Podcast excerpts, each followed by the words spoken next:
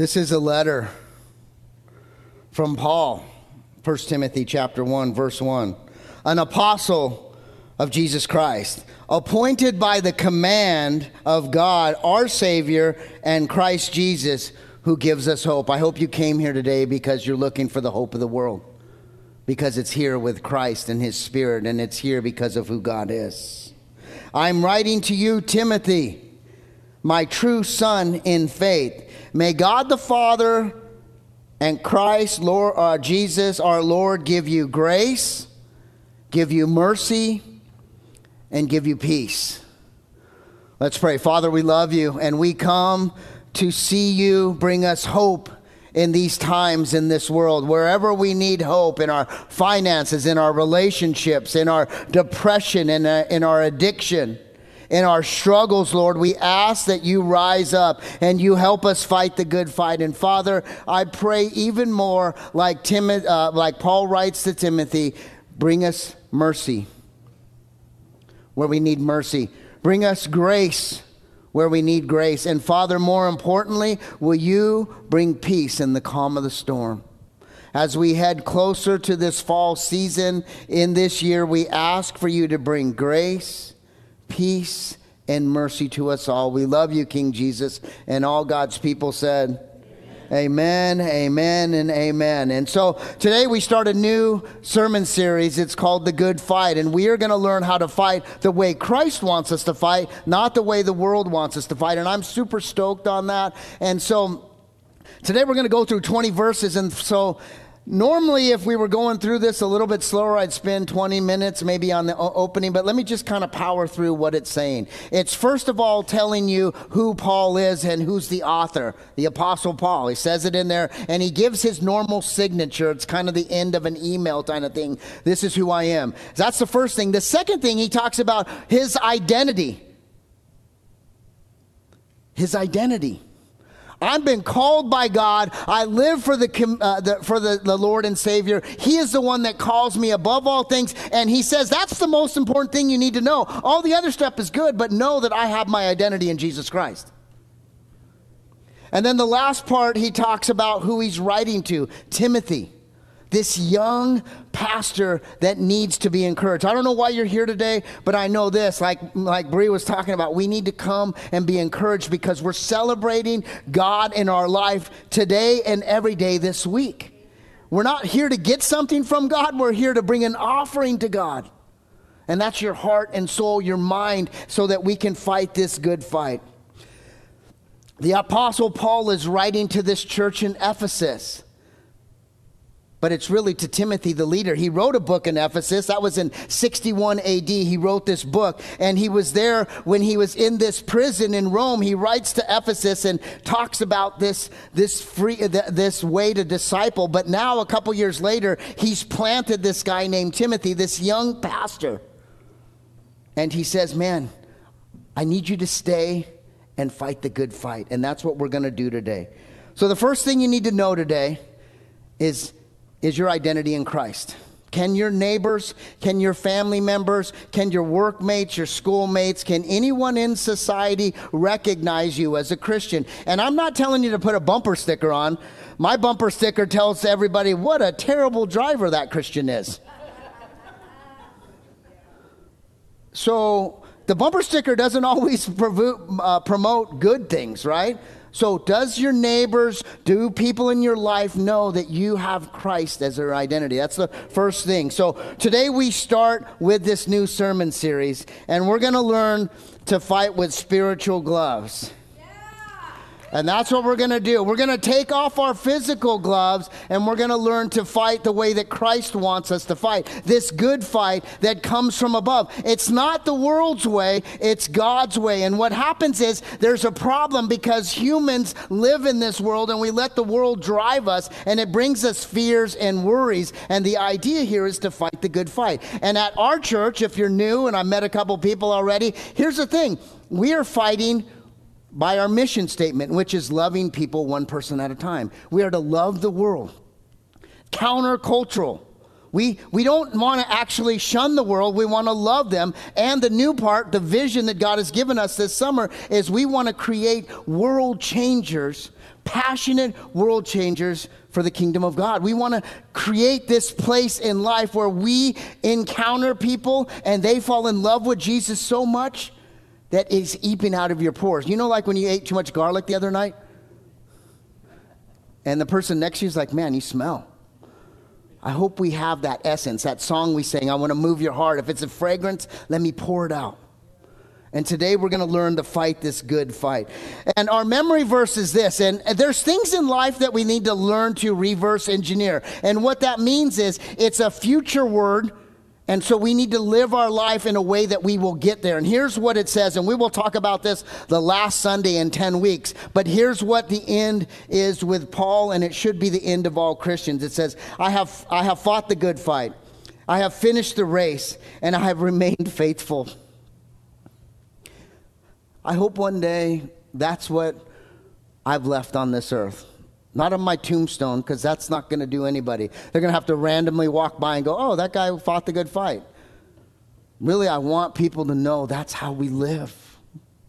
I fight the good fight, not the world's fight. I fight the kingdom fight. And I've remained faithful through everything, through persecution, through political uh, chaos, through, you know, economic issues, through whatever it is that happens in your life, relationships, divorce, depression, addiction. I've fought the good fight and I've remained faithful and I've turned to God. That doesn't mean you need to be perfect. It, re- it means faithful. It's a big difference. And that's how we're going to fight. This sermon series, I'm going to give you biblical examples, not my examples. I could find all kinds of worldly examples. I'm going to open up the Bible just like I am at the end today and show you biblical examples on how to put on your spiritual boxing gloves so that you can learn to fight the good fight. I'm going to take these off because they'll bother me, and uh, I'll bring them back when they are needed. So today, may this be your prayer that at the end of your life, you fought in the good fight. Here's what it says in the next part of the verse, and this is really where the meat is. It says, When I left for Macedonia, I urged you to stay in Ephesus and stop those who were teaching, uh, whose teaching was contrary to the truth. Don't let them waste your time in endless discussions of myths and spiritual pedigrees, something that we, we have to struggle with today. These things will only lead you to meaningless speculation, which don't help people live a faithful life with God. Here's the thing as a pastor, I get all kinds of questions from believers and non believers, from family members, from people out of town that go, Oh, my son and daughter go to your church or whatever, or my family does. And they ask these questions, and they always are in the hypothetical well, what if this happens? How, do you, how does your God work? And I said, Well, when that happens, we'll come across it, but the, the, come, come across it. But really, just worry about you right now and your faith. Don't worry about the what if that could happen because it will happen. We know it does. But we deal with it in the way that God wants to deal with it at that particular point. When we live in the hypotheticals, we struggle. So Paul is trying to break free of that, and he's trying to communicate to his son, his spiritual son, this guy named Timothy. It's very similar to myself and Jeremy. I don't really consider him my son, but we've been brothers in Christ for many years. And we have this kind of Timothy Paul type of relationship. I met him when he was 15 and he was uh, had a great mind back then, but we have been walking together and listen, if I had to leave my house for a year and leave my family and Clover, my dog, if I had to leave that, I know that I could give Jeremy the keys to my Camry and he would take care of it and he would do the best he can because that's the kind of relationship we have because we've spent many years together. We can look at each other and go, "Okay, it's my time to come up because we have that relationship. The Apostle Paul and Timothy have that very same relationship. And he's like, I'm going to leave and I need you to stay, my spiritual son, and lead this church. And I know you're young, but I trust no one else. And this word remain or urge is a military command, like, hey, this is a Greek uh, military language saying, I need you to stay. It's critical that you stay. And so Paul is being an encourager, just like anybody remember anybody old enough for Rocky 1? Not really in this church. But there's this guy in Rocky 1 or in 2, I think at some point he leaves this earth. But there's a guy, he's an encourager, and he's in the corner, and he's trying to build up this young boxer to actually fight the good fight that he can win. And his name's Mick. You remember Mick? And Mick's in the corner, and he's trying to, come on, Rock! You can do it. And that's what the Apostle Paul does to Timothy. He's in his corner, and he's writing him a letter and saying, Come on, Timothy, you can do it. And that brings me to the second point of today's message mentorship.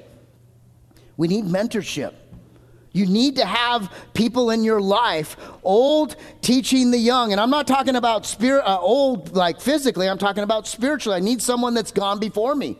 Some people could be 25 years old and gone through a lot of stuff and have been in faith and read their Bible for 20 years and they've gone before you. And so what you have is this old, mature Christian helping out a younger Christian in their walk. That's called mentorship. And you know what they're doing? They're doing what Mick was, is fighting the good fight, going, come on, you can do this. Yes, I know all the chips are down. Yes, it looks like you can't win the championship or your, your marriage or your relationship's on the line. I get it. But it doesn't mean that it has to be that way. It's just how it looks. And we walk by faith, we don't walk by sight. And so Mick is encouraging him, and in a couple weeks we'll talk about this verse at length. But this is a verse that me and Jeremy have talked about at least, no joke, 50 times in our, our lunch meetings or hanging out. It says, Don't let 1 timothy 4.12 we'll talk about this in a couple weeks. Don't let anyone think uh, you less because you are young. Be an example to all believers in what you say in the way that you live in your love in your faith and in your purity. Don't let people destroy you because of their age and their wisdom of they have from the world versus a young person that's pure of heart that's living a life for christ that's walking in faith and living for god. And that's what Paul's trying to do throughout this letter and throughout chapter 1. Super critical. Here's what verse 5 says The purpose of my instruction is that all believers who be, uh, would be filled with a love that comes from a pure heart, a clear conscience, and genuine faith. And I just want to stop there and I want you to know this God is an inside job thing. God works on the inside. The ugly part, you know, the stuff that we try and hide but man, woman, and child, we work on the outside. How do I know that? Just open up your social media right now. Oh, so and so just lost 40 pounds. Praise God. Buy this new drink and you'll have that same outside change. Or look at me in the mirror. You guys do not want to see this shirt off. You guys will be scared. No, literally, you'll be scared.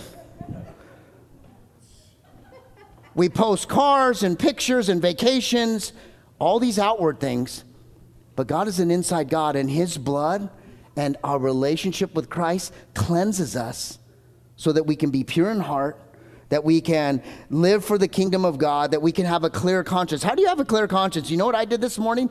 Lord, wash me clean today with the blood of Jesus Christ so that my conscience will be clear and so that I can live for the glory of God. And you know what I have to do tomorrow on Monday? Lord, wash me clean with the blood of Christ so that I can have a clear conscience and I can have a clear path. Because by the end of the night, it'll be all jacked up. And I'm going to need to clean it up each and every day. That's how we do it. It's an insight thing. Verse 6. But some people have missed the point. They have turned away from these things and spend their time in meaningless discussions. They want to be known as teachers of the law. Look at, I can preach the gospel. I know the text back and forth. I know the Hebrew. I know the Greek. I want to preach this. But they don't know what they're talking about, and even, even though they speak confidently. Let me tell you about confidence. Confidence means nothing. It means nothing. You could have the least confident person come up and give you a message, and it can be just as strong. Confidence kind of sometimes acts like Man, I've got a beachfront property in Arizona today. I can sell it to you for 150,000 right now, cash. You can get confident in it. There's no beach. But we, we, we as humans fall victim to confidence. I was at a pastor's conference several years ago. It's been five or six years. Uh, there was a pastor up there, and we had a table of like eight or nine people at our, at our church. And a couple of the guys were like, This is my favorite pastor in the world. And he's local, he's about 70 miles away. Huge pastor, very brilliant. And he said this There's no burnout in church. He's talking to 450 pastors. And he says, There's no such thing with burnout. And our table chuckled, and, you know, me and Jeremy are a little bit sarcastic, just a tad bit. And, and we chuckled a little bit, like, yeah, we've all been in ministry. We know what ministry's like. Ministry's hard.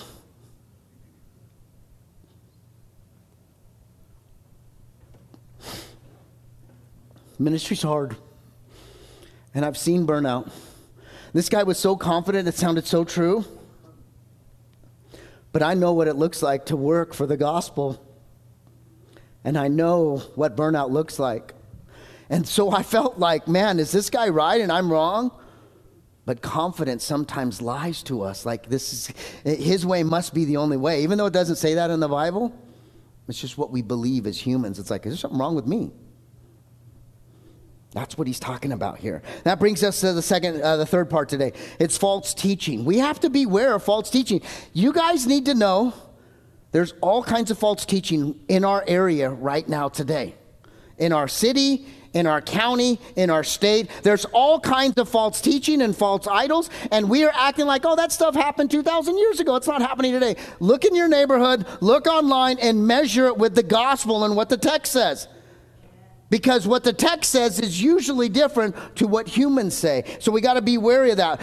Uh, false teaching is not gospel centered, it's human twisted or human bent, kind of to fit the gospel narrative that they want. It's meaningless discussions about what we call non essentials. And I can give you a list, but here's one of the things that we consider non essential, but it's important. One of the things that's important is Christ is coming back. Right? But it's a non essential in the sense of when he comes back, is, is it tribulation, before the tribulation? Is it middle of the tribulation or after? Those are all great conversations, but he's coming back regardless. So he doesn't really, it doesn't have any effect in my faith. All I can do is be a watchman waiting for him to come back and doing the kingdom work. And so what happens is we start to see people argue, and that's what Paul's saying. Endless discussions about things that really don't have anything to do with building Christians up, bringing new people into the kingdom of God. This, the, the second part is false teaching turns the gospel on its side and it kind of manipulates it. Here's the gospel. If you don't know what the gospel is, Jesus was born a virgin. He died upon the cross, he shed his blood. He rose three days later, and he's coming back. That's the gospel message. If anything else goes before that and shapes and twists around that, that's not really a gospel message. And Paul is telling Timothy, listen, the doctrine I have, I had an encounter. I was listening to my devotion today. It randomly came up. Second Corinthians chapter 11. It says Paul like had this moment with Jesus. He goes, I don't know if I ascended to heaven or if I just kind of went into a trance or I had this dream, but I was there. And he goes, my doctrine comes from Jesus, from what I received from him and from my study of the Old Testament. And so he's like, what I'm giving you is what God wants us to have. But false teaching is subjective. Somebody online's watching and just swiping through, going, Oh, what you're saying is so wrong. Because it's subjective, because somebody's like, Well, this is how I translate it. When humans start to put their two cents into it, it starts to waver and it becomes about opinions. And God wants us to know this. Here's what I know about sound doctrine they open up the Bible and they read the Bible. It's Christ centered, it's the Trinity focused and exalted. Father, Son, and Holy Spirit. And don't let the Holy Spirit not roar in the community because the Holy Spirit is the forgotten God that most churches don't allow roar and bring to play. So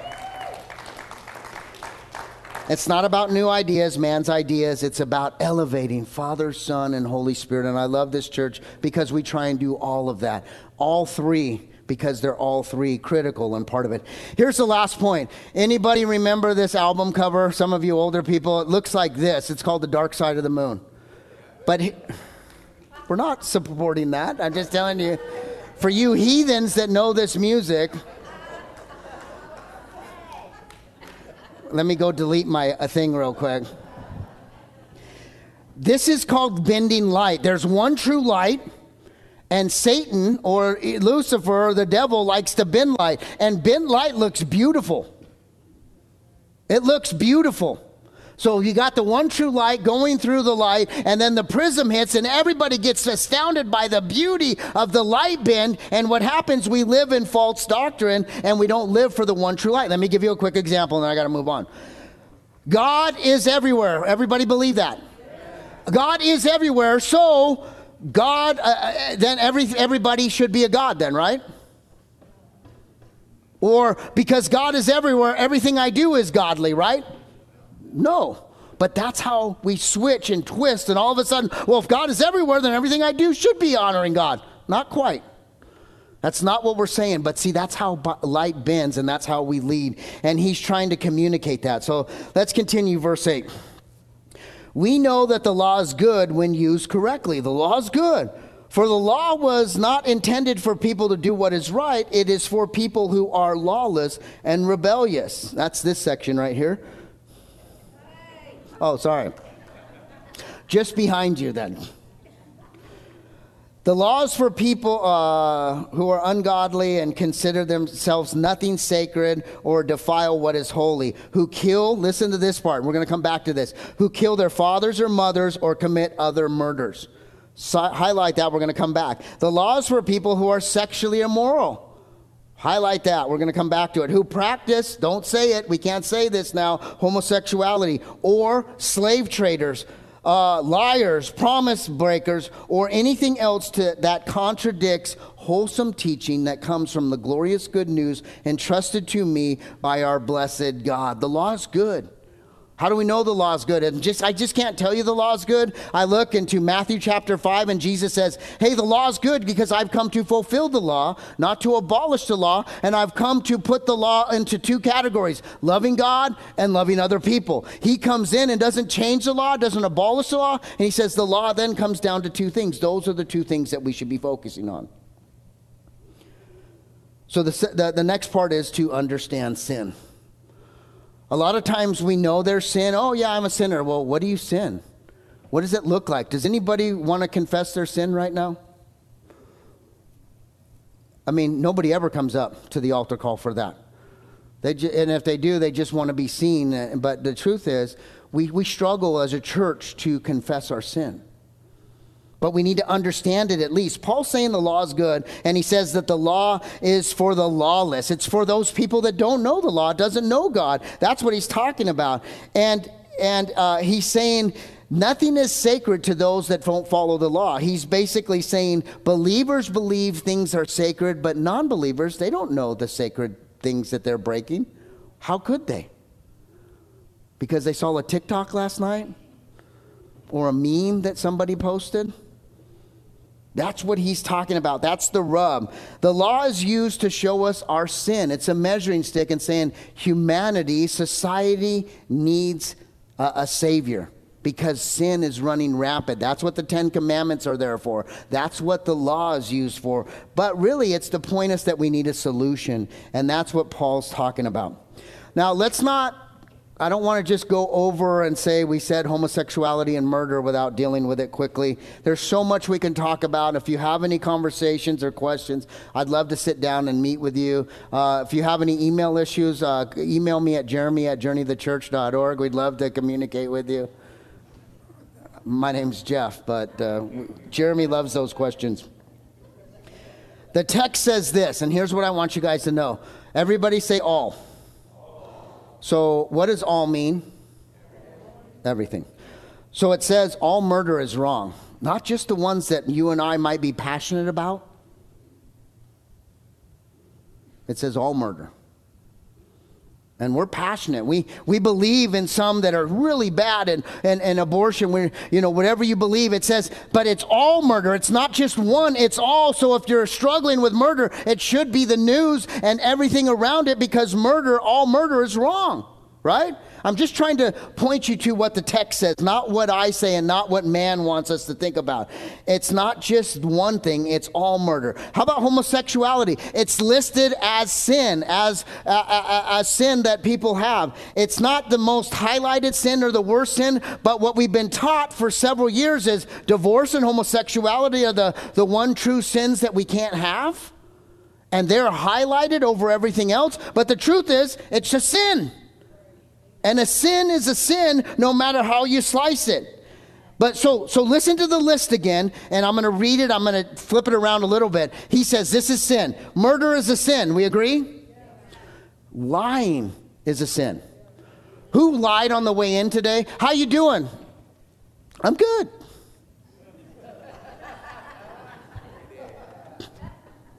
No, I'm good. And they run to the bathroom and cry. But that's in the same text with murder. You see the contrast there? Then it talks about slave traders or sexual immorality and breaking a promise. Who said they were going to be home at 6 and got there at 601? Or 610 or 630 or 715? You broke your promise. It's in the same context. And what we do is we look at sin and we measure them differently. God doesn't. Lying is a sin, promise breaking is a sin, murder is a sin, homosexuality is a sin, sexual immorality is a sin, slave trading is a sin, and that's where we see here. And we need to understand sin. Sexual immorality, the word in, in, in Greek is porneia, it's where we get porno.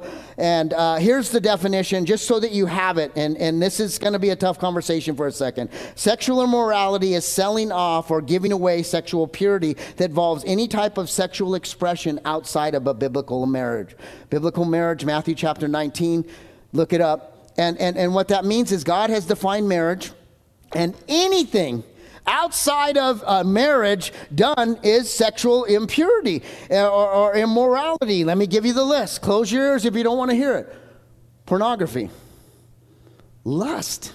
Lust. It says, if you lust, Matthew chapter 5, it's like you just had an affair, even though you lusted. Lust, adultery, premarital sex, masturbation, same sex relationships, race, incest, rape, incest, and any kind of fornication.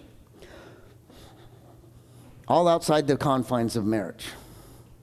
So, what we do is we highlight the one that's more outward and we don't worry about the one that we can't see, right? Again, God is an inside job. And how do we fight the good fight? We work on the inside. And how do we fight that good fight? As I don't point to you, or I don't point to you, I don't point to you, and I don't point to you, and I don't point to you, and I don't point to you, and I don't point. Well, I do point to you and look at your sin a lot, though, but. Uh, I don't point outwardly. This is what my wife would say spend more time on your inward self than I don't have time to look outwardly. That's how we fight the good fight. Here's the last thing we don't have healthy sex talks at church with our family, with our kids, and just say how it helps or hurts your relationship. We don't. Now, my wife has done a pretty good job, but it didn't save us and protect us from, you know, our kids walking imperfectly. That's just not life. Life is not to be perfect, right? And so, but we got to learn to have healthy conversations.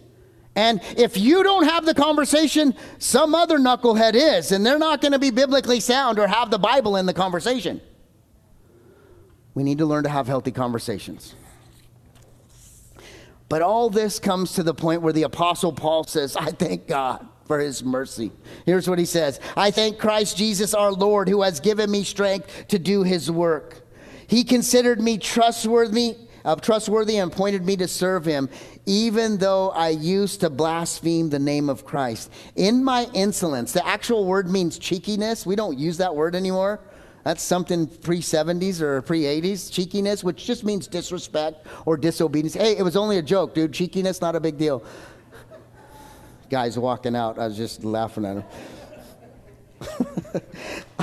in my insolence, I persecuted his people, but God had mercy on me because I did it in ignorance and unbelief.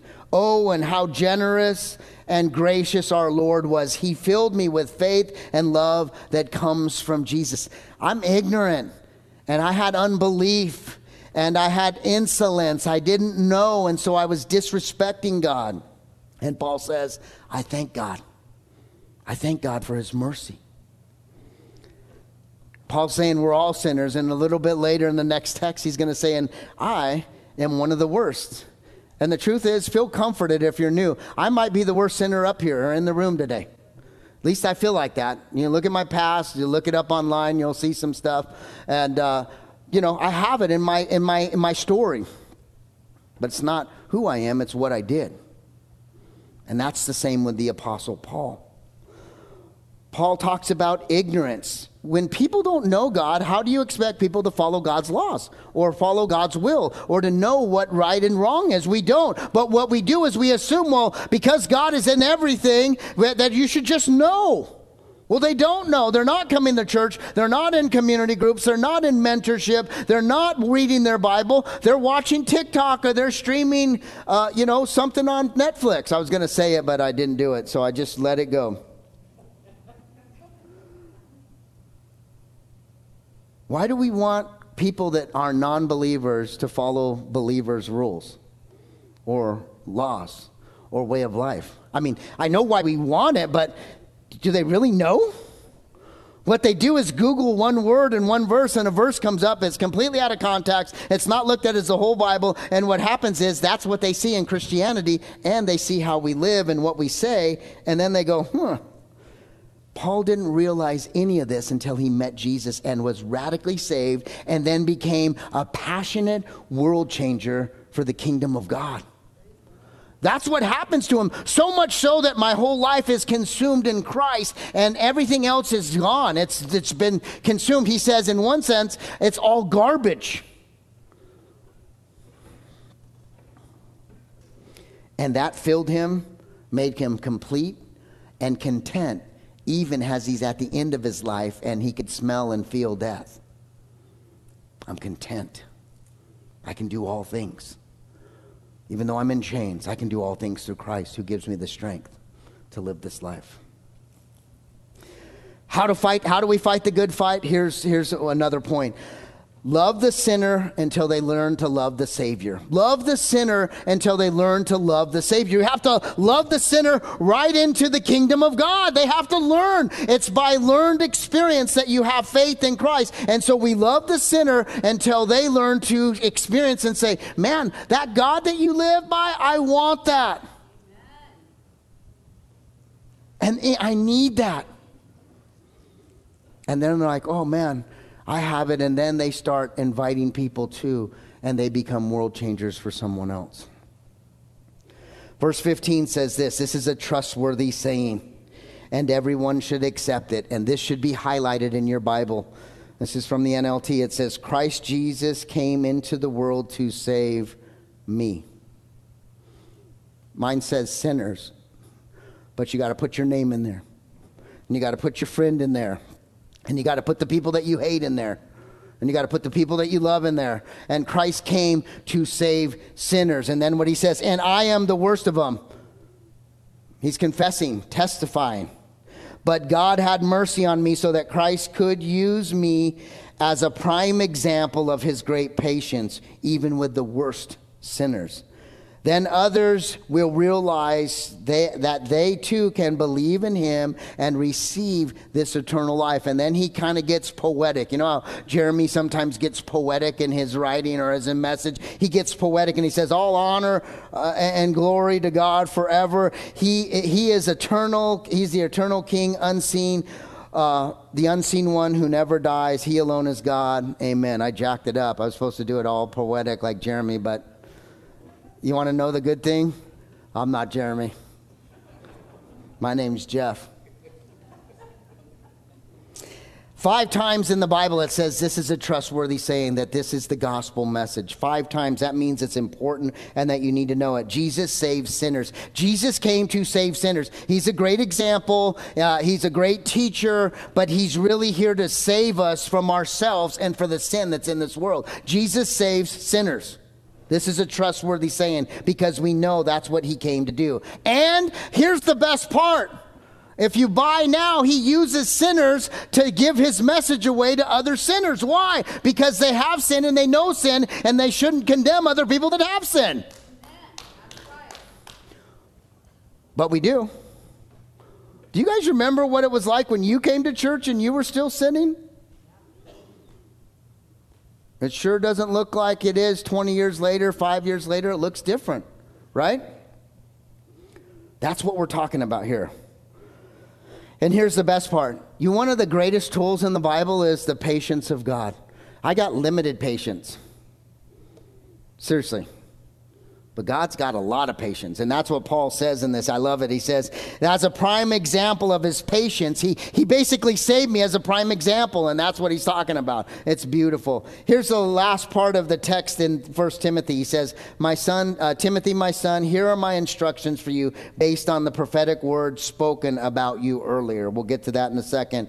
May they help you fight well in the Lord's battle Cling, best verse in the whole text today. Cling to your faith in Christ and keep a clear conscience that comes from the blood of Christ. For some people have deliberately violated their conscience. As a result, their faith has been shipwrecked because they made a conscious decision not for me today, God. I'm not going to follow you today. I don't want to follow you today. That's what he's saying.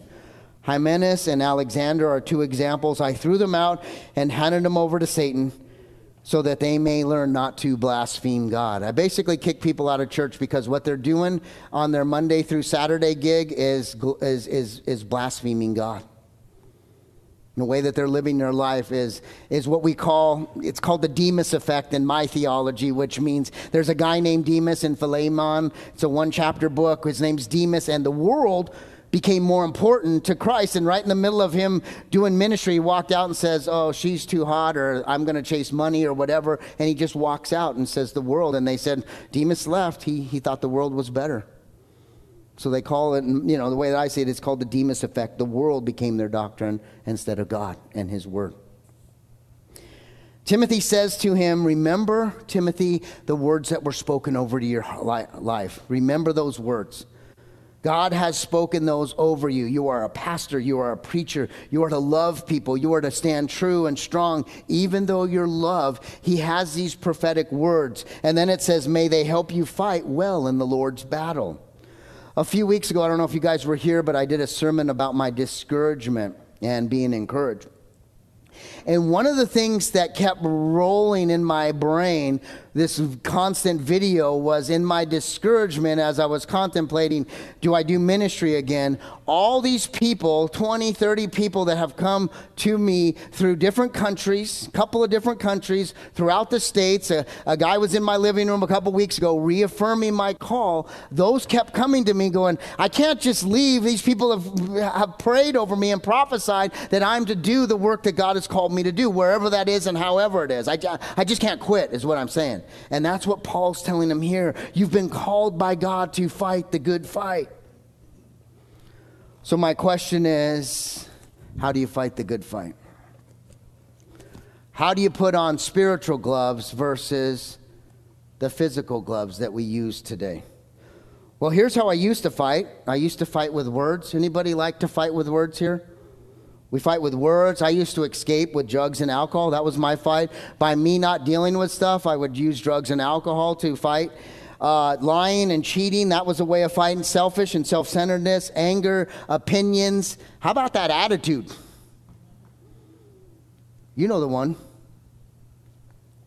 In essence, my rules, my way, my God, as I understand him. That's how I used to fight. But how should we fight? Well, let me look at this list. This list is an encouraging letter to Timothy. And here's some of the things that we learned. There's a couple that I just didn't add to it because I, we could talk about it, which is share your testimony. But number one, identity in Christ. Your first thing is, I've got to have an identity in Christ. I've got to be able to not just have it on my bumper sticker, but people need to know that I believe in Jesus and I love Jesus. That's the first thing. The second thing is have a mentee mentor relationship. Somebody in your life helping you walk through the things in life. Number three, false teaching. You've got to be able to know your text and you can't let me be the only one that reads text over you. You got to read it over your own soul and over your own life so that you can know, hey, that's not exactly what God is saying. That's close, but no cigar. Beware of false teaching. Understand sin and how sin is looked at by God. We all sin, we all fall short, we all have sin, so why are you judging another sinner? Crickets. Love the sinner instead until they learn to love the Savior. Love. Love wins, but it's the love of God. And love them until they learn to love a Savior. And the last one, there's two more. Cling to Christ. I love this one. We got any sloths in the room? sloth is my favorite animal, and I love this verse. It talks about this. It says, uh, "Cling to Christ, uh, cling to your faith in Christ, and keep a clear conscience." This has got to be my daily battle. I've got to cling to Christ. Look at that smile. You know why he's happy? He's clinging to Jesus. And he's got a clear conscience for the glory of God. Cling to Jesus and let God roll in your life. So, how do we fight? Here's a biblical example. I'm going to give you two verses as Jesus is walking in the end of his life. This is how we fight the battle. You know the song, This is How I Fight My Battle? This is how we fight the battle. Here's what it says Jesus was betrayed. If you've ever been betrayed, Jesus was betrayed by one of the 12. And as they're in the garden and they're betrayed, look at the words and look at how he fought. Here's what it says So Judas, one of the 12, came straight to Jesus, Greetings, Rabbi, and he, exclaimed and gave him a kiss. And Jesus said, My friend, go ahead and do what you have come for. And then the others grabbed uh, Jesus and arrested him. But one of the men with Jesus pulled out a sword and struck, uh, struck the high priest's slave, slashing off his ear. And that's how we fight. Well, that's how we fight. But that's not how Jesus fights. Here's what he says He says, Put away the sword. Those who use the sword will die by the sword. Those who use the sword will die by the sword. Those who use the sword will die by the sword. The human sword, that's how we're going to die. The, the, the word of God will be the way that we live and die in that way. Don't you realize that I could ask my father for 12, for thousands of angels, your text might say 12 legions to protect us, and he would send them instantly. But if I did, how would the scriptures be fulfilled that was described what must happen now? It's like if I wanted to win this battle, you don't think I can get away from a couple of ragtag guys in the garden? It's like if I wanted to, I can have my people fight and it would be over.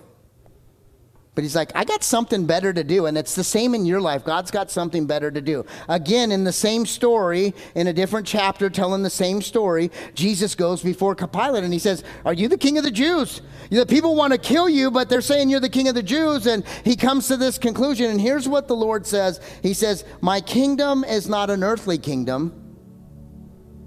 If it were so, my followers would fight to keep me from being handed over to the Jewish leaders but my kingdom is not of this world. So, how can you fight a worldly battle for a kingdom battle? You can't. And I want to just close with this last picture.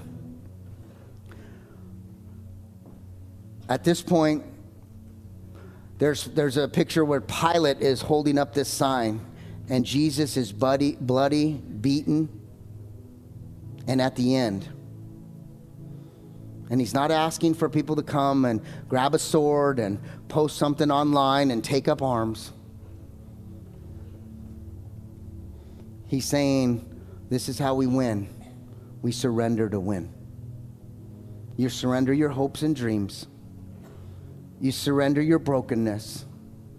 You surrender your depression. You surrender your anger. You surrender the unforgiving spirit in your life. And this is not easy. I was just talking to a friend of mine when he walked in the church, and he's been fighting a battle. And he's followed this path, and you know what?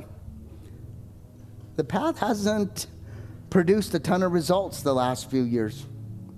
But that doesn't mean God's not working. We surrender to win. Let's pray. Father, in the name of Jesus Christ, I pray that you speak to us right now. These next few moments, are the most important moments in our church. For those online, for those outside, I pray that your spirit dwell and grow and shape us. And I want to offer the greatest gift salvation by claiming Jesus as Lord. If you're online today, if you're outside, if you're inside and here and need a Savior, I'd like to offer them, offer Christ to you by saying a simple prayer. And all you got to do is repeat after me Father, forgive me. Come into my heart and soul and be my Lord and Savior. You died upon the cross for me to wash me clean. And you rose three days later, which brings me into eternity. And I thank you for that. And finally, Holy Spirit, take over my life so that I can live for you all the days of my life. In Jesus' name, amen.